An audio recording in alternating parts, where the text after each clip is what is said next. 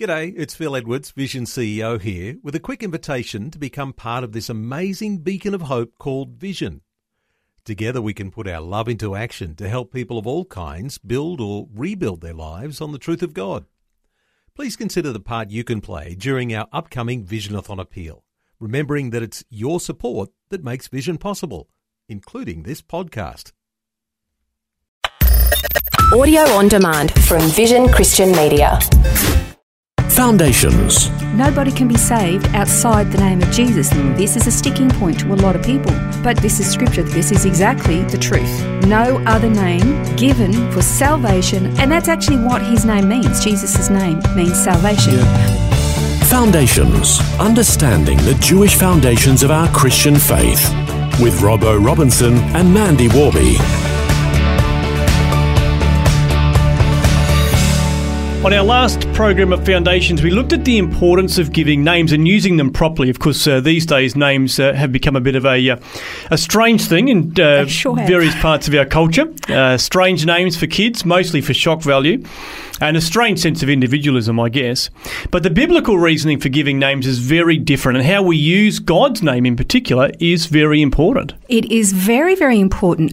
I think in our particular culture, and I would say, in general, within Christendom in the West, we treat the name of God very much like we use the word love, quite casually and flippantly, or, and we've almost lowered it to humanize it to make God more comfortable and appealing. But you know, the Bible actually says that we are to fear God, and when you've at first reading, again, without cultural mm. context and definitions, you think, what is does God want us to be scared and frightened of Him?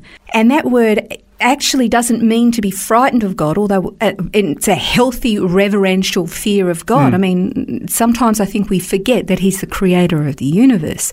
So, you know, we, we, we looked at names again, you know, particularly the Hollywood elite who name their children some of the most bizarre names. You think these poor kids have got to grow up with this.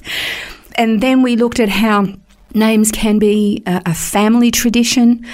Uh, then they can be, particularly in the Bible, they're, they're describing a circumstance, the situation at the time. And um, if you look at the, the prophet Isaiah, he was told by God to marry a prostitute.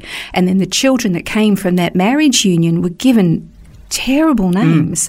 But they were prophetic, weren't they? They were speaking to the situation that Israel was in at the time. Exactly, precisely. So they were they were given specifically to describe that circumstance. But having said that, you've still got these kids that have got to grow up with these Yeah. really bad names. But there was a reason for it, as you said. There was a very strong prophetic reason. Just to back up a bit, we were talked. We just started to mention about why it's important that we hallow God's name. What does that even mean? I mean, again, it's another name that we kind of go, "Hello." That's not what it means. to hallow God's name was is to declare that it's holy, that it's precious, that it's high and it's lofty. Mm. So how we use his name is extremely important from a verbal point of view. But it's it's actually a lot more than that. It's it's how we actually live our lives so that we are because we've associated Yeah, ourselves. we're representing his name, aren't we? Yeah, absolutely. It's like we're ambassadors, scripture says. So, I mean, you can imagine like the Australian ambassador going to another country and behaving like a complete flip top lid. He's actually disparaging our country, mm. the name, the name of Australia that he's representing. So, you know, you, he'd be recalled immediately, he'd lose his job, and somebody with a little bit more respect and dignity would, would take his place. Mm. Well, that's exactly the same for us. So, what does um, what does the Bible say about the name of Jesus? Uh, uh, would, would you mind actually just um, looking up Acts four and verses eleven to twelve and and just read that out? So it says, uh, This Jesus, the stone rejected by you, the builders which have become the cornerstone. There is salvation in no one else, for there is no other name under heaven given to mankind by whom we must be saved. Is that not amazing? That's the power of his name. Actually, it's Psalm 139, verse 4, I think. I could be wrong there, but it's uh, Psalm 130 something, where it actually says that God honours his word above his name. That's how powerful his word is. And if there's salvation in no other name, then his word is even higher than that, which is why we need to take it so seriously, not muck around with it and, and try to twist it to our own or we're not. To it, it's not allowed to conform to us. We have to conform to it. So if there's salvation in no other name, none at all, then how amazing and important and powerful is His name? Nobody can be saved outside the name of Jesus. This is a sticking point to a lot of people. Um, but guess what? This is scripture. This is this is exactly the truth. No other name given for salvation other, and that's actually what his name means. Jesus' name means salvation. Yeah. Okay, so but what about the name of God? How often do we say, "Oh my," fill in the blank? Yep. Well, it's become just a, a common saying, isn't it? The whole OMG thing. That's just you know commonplace. Yeah, so God has become an exclamation mark Yeah. when we're shocked or angry. Mm-hmm. That does not demonstrate respect or awe or reverence for His name. Yeah.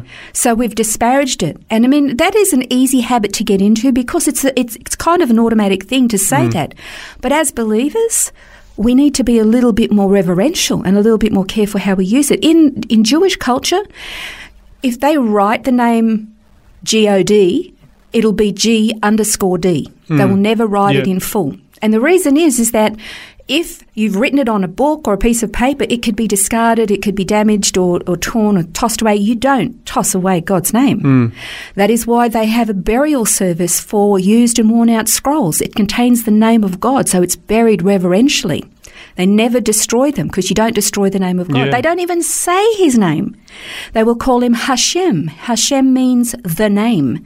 Because from the lips of a sinful human creature, by sheer that nature of our humanity we're sinful. So to even just say it is enough to defile it. Mm. So that's why they call him Hashem. Yeah. that's how reverential they are rega- regarding the name of Yeah. God so I'm not saying we can't say the name God Yeah. we can but let's say it with respect and reverence Well, I think we can learn a lot from that, can't we? I mean, obviously, Yeah. you know, you can take it to uh, the nth degree, but I think that at the end of the day, there's a lot to be said for that, understanding that it is a reverential thing. It is It- absolutely. It's a reverential thing. That's that's. It's been drummed into them.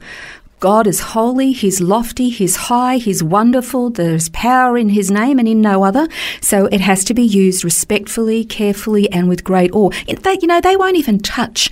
A, um, a Torah scroll with their hands. They use a, a little stick with a finger on it. It's called a yad. And they will read along the scroll with the yad. They don't want to put their fingers on it and defile it. It's not that they're worshipping the book itself or the scroll, but it's the word of God contained in it. They don't want to defile it. But then what about, um, again, going back to the name of, of Jesus? Okay, when we, we send our children out in public, and we expect our children to behave because if they don't behave, they're going to bring the name of Warby into disrespect and and, dis, and I don't. I mean, I used to say to my kids, "I want you on your be- best behaviour. I don't want people to look at you and go, oh no, not those Warby boys. I want people to look at you and go, oh, it's the Warbies. Geez, they're a nice bunch of kids, mm, you know. yeah. I said, I don't want you to bring the family name into disrepute. Yeah. Well, Jesus is the same, and is is it's not a coincidence, Robbo, that in our society, when somebody is upset or angry, they use the name of Jesus as though it's a curse word. Yeah. They don't say the name of Allah or Buddha or Krishna or Muhammad or Vishnu. It's always the name of Jesus. Now, hmm. we have an enemy. And if there is only power in the name of Christ that can bring someone to salvation, then if he can make the name of Jesus of so little value and worth that it's little more than a swear word, then he thinks that he's stripped the power out Yeah. of his name. Now, we know that absolutely under no circumstances can the plans or purposes of God ever be thwarted. We know that. But as his representatives, as his ambassadors on planet Earth, before a world that is hostile, broken, um, sinful, reprobate, hurting, wounded, we have to be the ones who represent him well. So let's honour his name, use the name of God and Christ well, be the example, be the light, the Bible says. Let that light shine. Let's reflect his name well because they need it, because they're not going to make it unless they come and call on his name. Well, it's a challenge for each one of us uh, to take on today to represent Christ's name well. This has been Foundations, a look at the Jewish foundations of our Christian faith. For study notes, resources, and more, see vision.org.au slash foundations. Thanks for taking time to listen to this audio on demand from Vision Christian Media.